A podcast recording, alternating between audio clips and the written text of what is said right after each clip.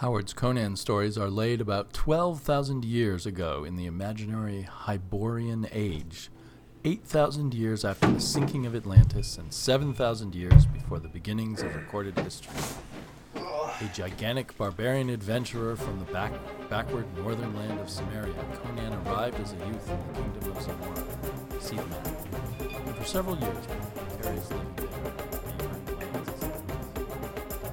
Welcome, everyone, to Never Stay Dead. We are back. I don't know if either of us died in the meantime, but um, I'm here with Matt, Hello, Internet. I'm Matt. the man who loves the internet.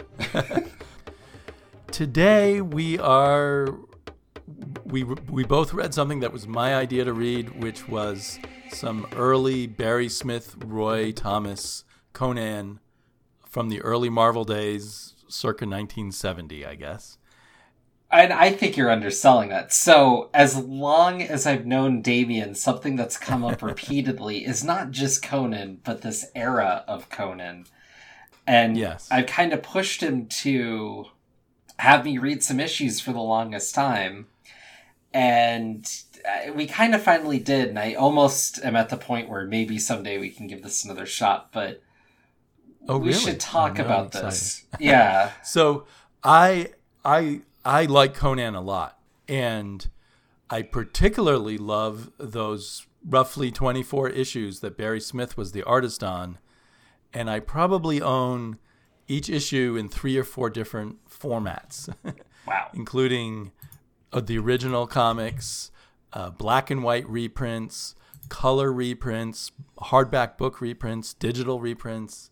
Um, there's probably other other formats. Oh, I have some of them in these uh, digest-sized books where they used to cut up the panels and paste a few panels per page um, that they used to sell in supermarkets when I was a kid. So um, I've I've been obsessed with uh, Barry Smith Conan since I was ten.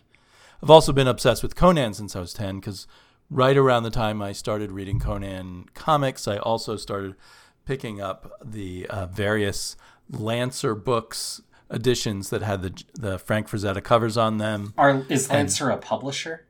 Lancer's a publisher. So for hardcore Conan people, that lets them know I was reading the the very popular paperbacks back in the late '60s, early '70s, as opposed to some later publisher of them. Because later on, publishers produced hundreds of Conan comic, uh, sorry, hundreds of Conan novels written by a lot of different authors, some of whom were quite the hack. But at this point, it was just a few stories that weren't by Robert E. Howard, but most by Robert E. Howard, the um, inventor of Conan. There's a question. So, were there Conan stories by E. Howard, and then other people did, and he continued going, or was there like a point where he stopped and then other people picked it up? He stopped another. So what happened is Oh, that's less interesting. he was a very success. Well, he was a very prolific pulp writer in the Depression era, um, 1930s, for something called Weird Tales. He was a friend of H.P. Lovecraft and some other of these weird horror slash fantasy writers that wrote for Weird Tales. They all corresponded and shared ideas. And amongst his characters was Conan, and it just appeared as sort of short stories and novellas in these pulps. okay. And then at age 30, he killed himself Oh, around 1938, I, I believe. Okay. Anyway, somewhere in the late 30s. And then in the 50s, some uh, fans of those old pulps started uh, uh, almost uh, semi professional or amateur press where they reprinted things like H.P. Lovecraft and Robert E. Howard, especially the Conan books for Robert E. Howard, in hardbacks that they, you know, just sold a few hundred copies of. give a little prestige to it to get people interested. Right. So they kind of, just out of their love of it, kept it alive or brought it back. And there was a few writers. The most well-known one was a guy named L. Sprague de Camp, and also someone named Lin Carter, who helped the people who were managing his estate find like old outlines and unfinished stories, and they finished them for him. So that was the first step in other people writing Conan things.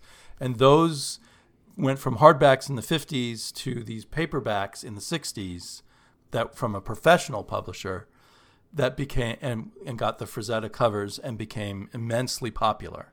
Kind of, you know, the pulp fiction, one of the top pulp fiction things of the 60s and 70s um, that sparked a huge sword and sorcery revival. Um, sword and sorcery being kind of a branch of fantasy that always involves a lot of sword fighting and a lot of sorcerers um, but not like it's more earthy than something like Lord of the Rings or or that sort of thing. So they used to Oh, call weird. Lord of the Rings high fantasy, and sword and sorcery was kind of the low fantasy. See, in my mind, that's all the same thing. So that's an interesting. it's very similar, yeah. I, But There's a different vibe. So there, in the 70s, Okay. especially, there was a huge number of barbarians wandering around fantasy worlds with swords, running into sorcerers and having problems with them. Um, I I was looking around. Most of my books are in boxes, but like here's one called Wandor. All right. no no one remembers Wandor now, but I do because I read a lot of these things. There was, um, there was all kinds of imitators. Uh, Thongor was one that uh, was written by Lin Carter, one of the people who helped with Conan, who actually became a Marvel comic for a while. And was integrated with the Conan Marvel stuff. No, I don't think so. I think he was kept separate. Oh, I thought I saw his name in here, but they all sound the same to me. Um, Uh, I don't think so, but maybe. Okay. And then Robert E. Howard had other characters like um, Kull, King Kull. You may have seen comics with the name Kull. K U L L. yeah. and uh, and he had one named Bran Mak Morn, who was a I don't know a Reformation era swordsman and gunfighter, who was a um, what's the I can't remember a Puritan. He was a Puritan, but they all kind of have some similarities to them. No, Bran Mak Morn wasn't. The Puritan was Solomon Kane. I'm sorry. So a lot of these things, I think the comics helped. It's hard to tell whether it was the books or the comics, which led to movies about these people in the 80s, like the Arnold Schwarzenegger Conan books. There was a Kull movie with Sorbo, Ken Sorbo, something like that. They tried to make a Kull movie. They tried to make a Solomon Kane movie. And there's been, I think, Conan games and all of that kind of stuff. But it all started in the 1930s with these very vivid, brutal, sexist, and racist, as pulps were back then, kind of pulp story. Oh, and the Conans were too? Yeah, the Conan. So all the Conan stories started by this Robert E. Howard guy who killed himself in 1938. Oh, I meant they were like racist and sexist overtly too? Or... Yeah, yeah. Okay, yeah. 'cause I wasn't mean, they're getting- obviously sexist, right? You can tell that even from the comics, can't you? I mean, I. Uh, women are betrayers and um, either that or people to be saved they're helpless um, or they're manipulators. I don't know. The sexism isn't really overt. And of course you have the excuse of this is like medieval times and there's slavery and all of that. Yeah, I think I. There was like two women that popped up in the few issues I read, so I uh, didn't want to just throw the entire line under the bus, as it were, or whatever. I, And I guess the the other thing to think about it in terms of its pulp origins is it was very much part of the mix of things like H.P. Lovecraft and other people who were inspired by Edgar Allan Poe. So it has that xenophobic. creepy, well, creepy, Oh. claustrophobic um, fear of the unknown, the the horrors of the universe that are out there that you can't control, all of that kind of stuff that comes from H.P. Lovecraft, because it was happening pretty much at the same time and long, long before Lord of the Rings was written, but at least twenty, at least twenty or thirty years. But I doubt that J.R.R. Tolkien read any of this. Well, okay. I mean, so my question then about that is what is it about the tone that sets this apart from something like Lord of the Rings? Because I don't, in my mind, they're the same thing. Well, I suppose it's the type of story, right? The Lord of the Rings is one long quest, An epic poem, almost. an epic, and Conan originally was completely not epic. There were no novels; it was just novellas, so more and- serialized, and so and and not a continuous story. So, um, different stories would just be from different times in his life originally. So in one story, he's a thief and he's 17 years old. And then in another story, he's 45 and he's a king. And um, a lot of the stories, um, he's not even the central character. So he, it, it, uh, it's like getting little slices of this imaginary history rather than the most important moment in this imaginary history the way Lord of the Rings is. So maybe that's the difference between the high fantasy and the sword and sorcery. Which is interesting then, because if you pull in the Silmarillion, it's kind of that chopped up bit just all shoved into Right. one book. I haven't read the Silmarillion. No one has. except for I've read a little bit of it, and I thought there were no actual characters or you know real storylines. I mean, yeah, I, I I'm not going to claim to know much about it. I just And and also there's much more of a horror element in Conan, and it's generally much more lurid. there's much that I don't think is explicit, but there's a lot of you know hint at at rape and um, torture and just all that kind of stuff. well that, and I imagine Conan uh, as a whole is willing to be more brutal, more visceral, and more Right. titillating. Right, and he's not he's not a hero who has a sense of being a hero or having a purpose. Right. He's just surviving and moving around. And the the whole theme of it is uh, barbarian versus civilized person. And and from that, you don't have the religious overtones that Lord of the Rings Right. has. Yeah. Yeah. If if anything, it's an atheist kind of book, right? Because the gods are all the gods exist, but they're actually kind of weak and fading and going away. Wait, so what's he, he keeps shouting Crom. So Crom is the I don't know if it's ever very well explained, but he's the the god of the Cimmerians. He's one of the Cimmerians, right? Cimmerians. And Crom is supposed to be a god who doesn't care at all about human beings. So they curse by him, but they don't pray to him or anything like that. Okay.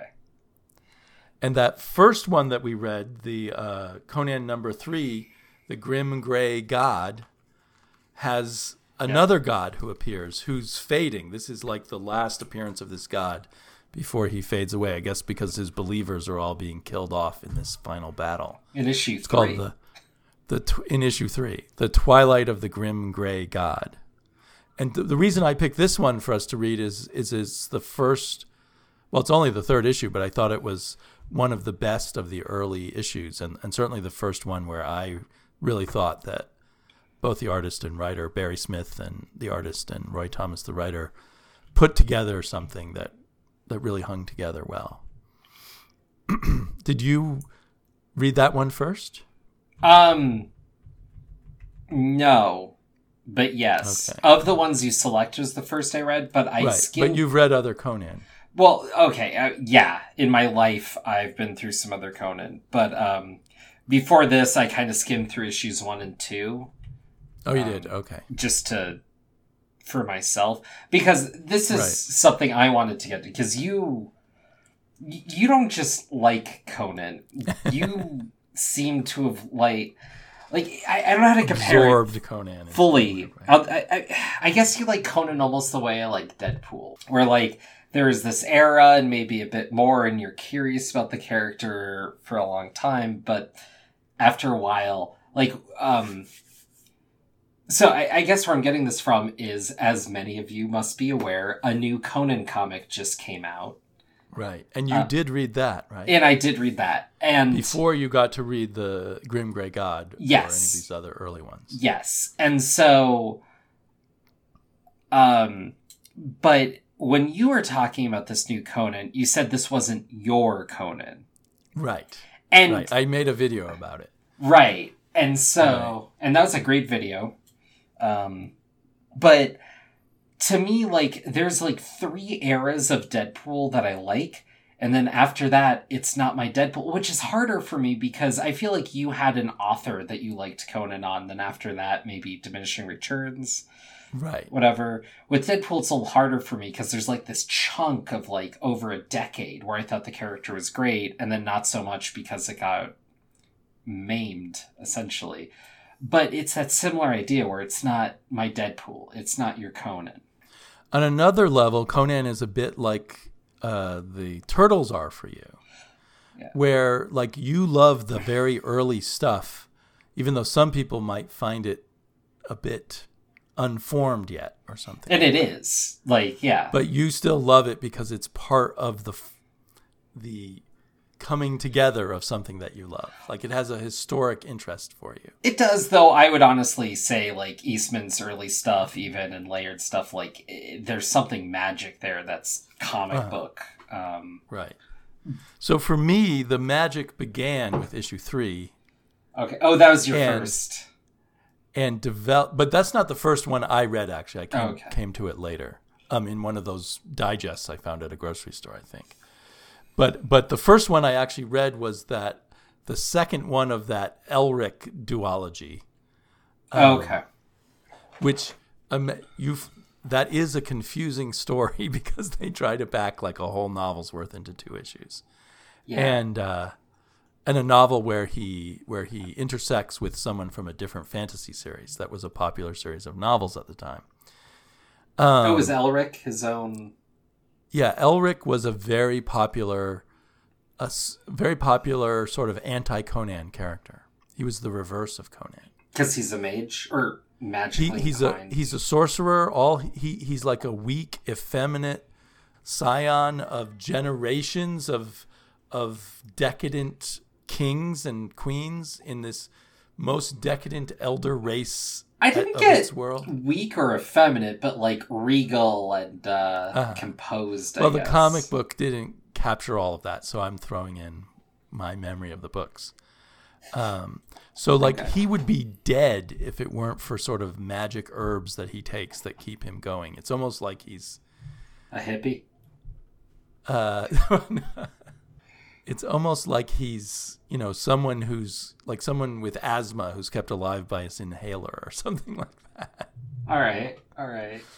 and and instead of uh, he's known as the betrayer of his people and all kinds of stuff like that. And his his his sword is basically evil. He tries to use it for good but often the sword gets the better of things. They didn't go into that in this comic. Anyway you can see how into all this stuff i am Yeah, no, no, no. That's great. I but um but so i find it fascinating you know like you you didn't read the original turtles when they first came out like No. you i've over time got the whole timeline of everything and i find it fascinating to see the art develop and the world develop yeah. so and i probably have about 150 various marvel issues but not i don't have all of the conan. I eventually did get tired of it. Um, and then i i picked up on the dark horse conan and i liked the earlier authors on that and then it sort of got tired also. People were hacking it out more. No offense to fred van lente who i'm always persecuting but his run on conan was just okay and so i didn't stick with it. I yeah. Um So where do you want to start? Do you want to talk about what you thought about Conan from other stuff you read before I well push this on you, or do you want to start with what you thought of well I, I of these Barry Smith Conan issues? So you've talked about Conan for years, and it was like only a year or so ago that I actually read any Conan whatsoever, which was a Fred Van Because Uh-huh. well, because I was at his table at a con, and we were just talking, and uh, he didn't like have much of anything to pick up, but he had this Conan book, and I thought, eh, why not, you know? Yeah, and uh, went for it. I, I thought it was okay when I read it, but it is wildly different from any other Conan Yeah. stuff I have read now, and also more like other stuff I've read and less like Conan. So right. But compared to the the new Jason Aaron Conan, judging from the one issue of it, Fred Van Lente at least was close enough that I could project my idea of Conan into the books I that I read. I didn't read the whole series, but very quickly to go to the Jason Aaron Conan. I I saw someone who was saying it positively, but I think sums it up very well to why I don't think I'm very excited. Is that he's doing exactly what he did with Thor, with kind of these meeting of the generations of this epic character, which don't get me wrong, has some interesting potential, but he, it's literally what he did with Thor, and now he's just playing the same card again, and that's the least interesting thing Jason Aaron could have done. Right. And for me, an important element of Conan that is perhaps Barry Smith's strong point sometimes, especially as he got better, is the sense of a imaginary history, an imaginary world there. And Jason Aaron didn't seem very interested in that at all, judging by you know what we've seen of his work so far. He's just interested in Conan the Brute and then Conan the King to compare those two different selves, I guess. Mm-hmm. And so my struggle here and always with the Conan character is mm-hmm. I just don't get Conan. I don't get what his wants are. I don't get what his his objectives are. I don't get what his politics or lack of politics or like I don't like I, he he's just the protagonist. Right. And I, I don't really have anything else to work with, so I'm always like trying to dial him and there's all this kind of interesting stuff happening in or around him, but I can't even focus or care because I, I don't have the main character. So yeah, and maybe that has to do with Conan's roots in a different kind of non modern fiction. Yeah. So I don't think, in a way, Conan is important as a character. Right. He's important as a symbol of something, and then he's important as someone who can um, wander through all these other layers of story. Right. And and, and ha- he has an effect on the story, uh, usually in a big way, but each episode, like in this Grim Gray God, he's just one of the actors in this melodramatic series of betrayals and violent warfare. Mm-hmm. So he's almost a witness to things. There is some development because this is he's supposed to still be basically a teenager here, and he's just beginning to have a taste of, you know, the sadness of the world or whatever you have here. Right. And so to compare I don't even think you'll know this reference. Mm-hmm. But like I've enjoyed stories with that method and mode, I guess, but like for me the place where I go to where that method's been used is anime. And in particular my mind's jumping to Cowboy Bebop for whatever reason. Um Spike, the main character of that, is usually the protagonist of any given episode. Uh, mm-hmm. But there's only a handful that actually focus on him and his story. The rest, there's a story that he's a part of, but he's just there. But the show still like introduces him and his beats and like kind of what you need to know about him generally in like two to three beats. And and with Conan, I just I, I'm not getting any of that. And every time I pick up a Conan comic, it's a different thing. Like in the first few here, he's wearing this. I I'm just gonna call it a stupid hat. I don't know what else uh-huh. to call it. A horned helmet, I think. Yeah, yeah. with a little nubbin on little top. black designs on it. Yeah, um, a Viking hat, I guess. Which, as a kid, I thought was very cool, but I can see why you think it's stupid. And he's wearing weird sandals, and he he has an an odd necklace. Yeah, I'm fine with the rest of it. The hat just it's not his color. I don't know. It's out of season, something.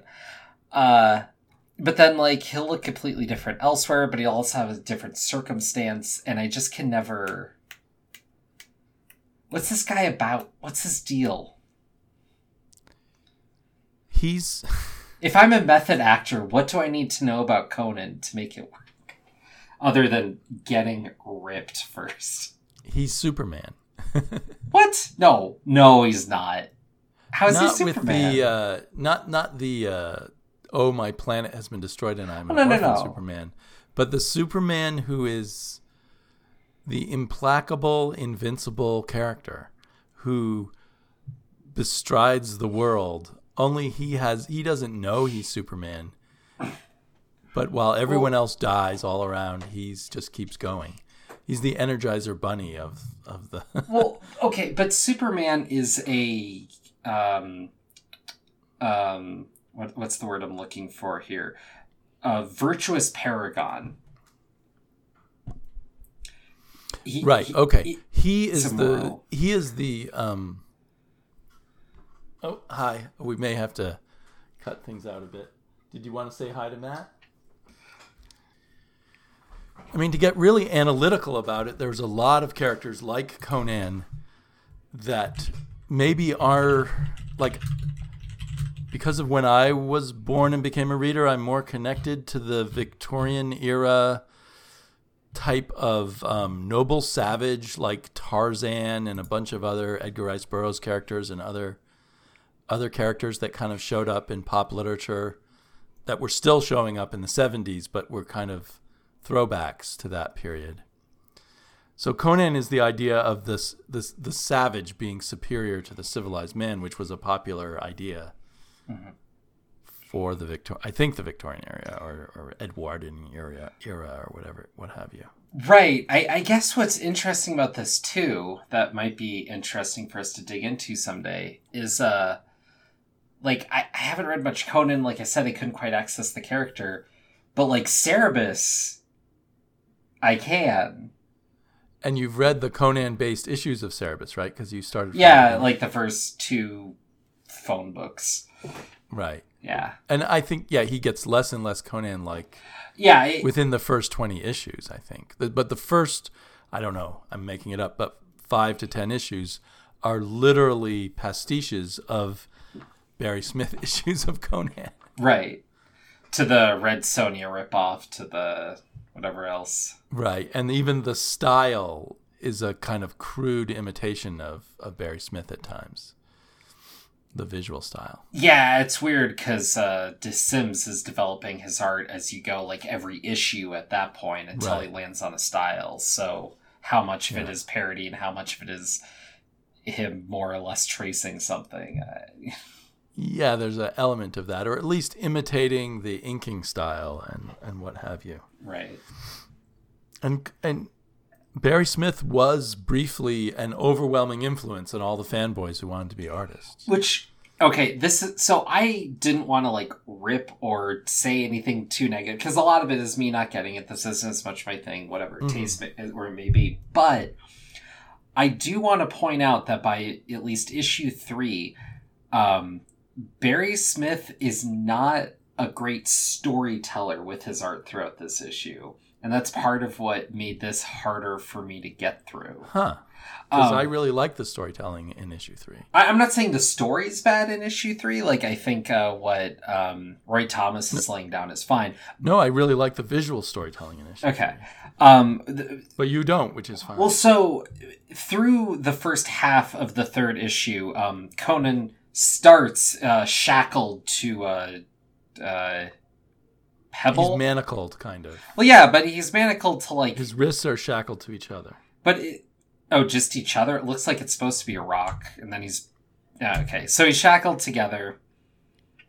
Well, so that shows that for you, the visual storytelling was not clear because I, I sensed that that he just had a, a chain. Yeah, when you go move past the first frame, it is more obvious. But then he's shackled together, but then you end up on this white bearded man pontificating forever. Uh-huh. Who Um, turns out to be the god Borri by the end of the issue. Right. Um, but as you move along, like where the like whether or not Conan's in, is in chains is kind of dubious because there's all these small frames with him, but he's moving around just fine. Like it doesn't seem too big of a deal.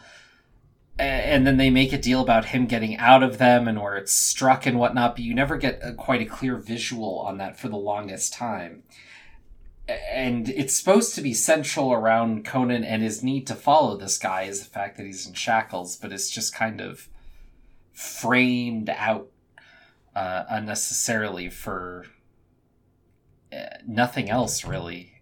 Huh. I did not have that problem, but you know, I mean, he gets into a fight with the chains, but it's, it's I. I I don't know. Like I'm following the chains and trying to understand what's going on with Conan because that's his plight here, but it's barely a plight. And then there's like you were talking about earlier, all this stuff with the idea of the gods losing followers and losing strength and whatnot, which kind of sets up a lot about the world, right? Yeah. I mean, I suppose it sets up a lot about the world. It sets up, really, if you've read a lot of Conan, the fact that Conan passes through all these kind of wild situations and witnesses them. But mm-hmm. you know, they're they're all different, and there's all. Uh, he lives in a world just drenched in magic, but he thinks magic sucks, and um, doesn't trust it and doesn't want anything to do with it. But of course, runs into it constantly, like Constantine after a fashion. After a fashion, yeah. I don't know. It just, I guess, it just does not click with you. Um, well, and like you talking about it makes me more interested. When I hear you go through it, like I just feel like there's something I need to access it. Really, what I think needs to happen is you need to take a page from our Podfather and just kind of do an ongoing series with these old Conan issues and go talk about them. See what you can pull up and just you know go through it. Go through it issue by issue. Yeah, like he's doing with his friend page by um, page of superheroes, right? Peter Rios. Yeah. But see, I thought I was going to seduce you into wanting to do that, but obviously you're the wrong choice. Well, I was trying to seduce you into the turtles, but that didn't work either. I know. Yeah. So we both have failed. Um, although I liked the turtles more than you did, I just didn't feel tempted to go issue by issue. But um, if you want to do, if you have some more issues of the turtles you'd like to do, and we could do a few issues at a time. See, I I I find his storytelling wonderful, and I I love the sequences of panels that frequently appear. It's kind of the opposite of modern comics that are full of these giant panels and like the the new Conan had a lot of just huge panels with one kinetic movement.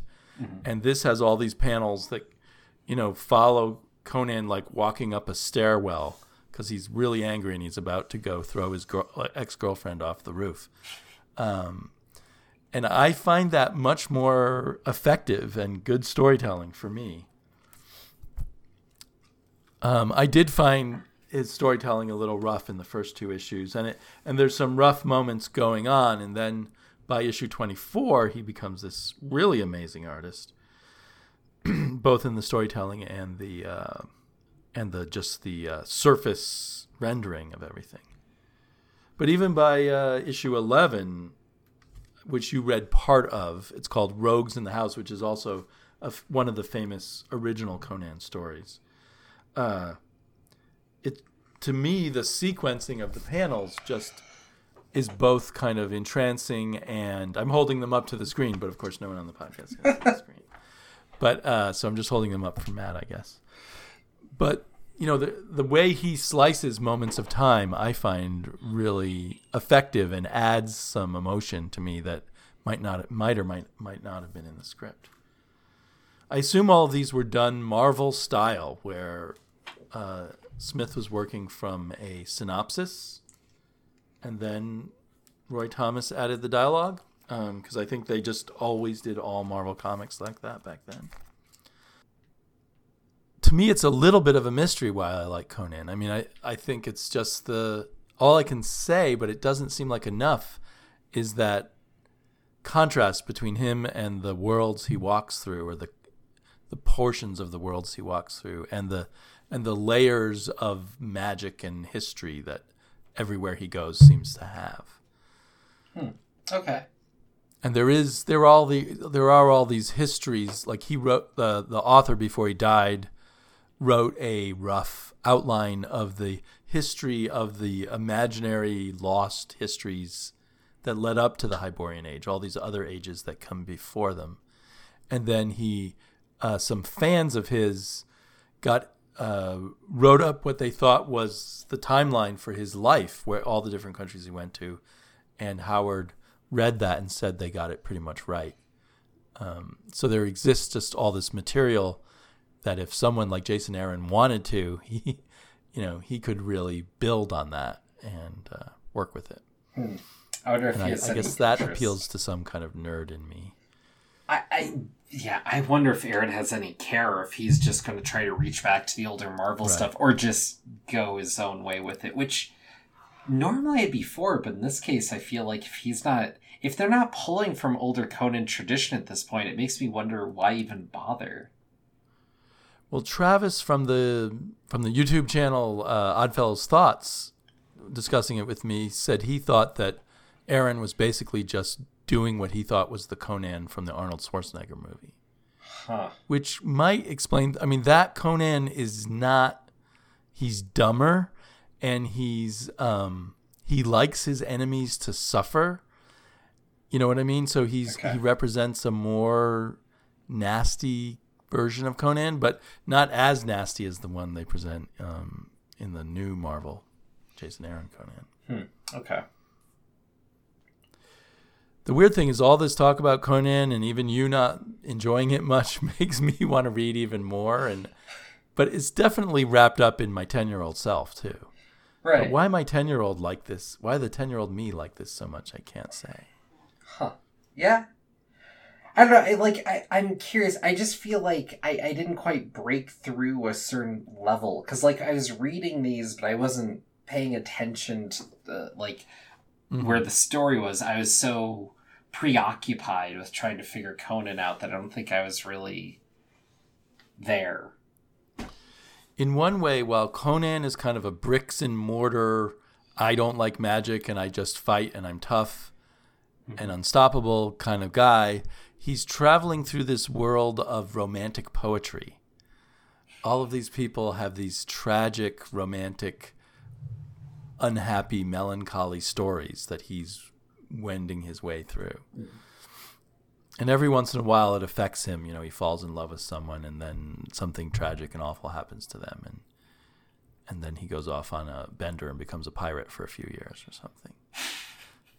All right. Huh.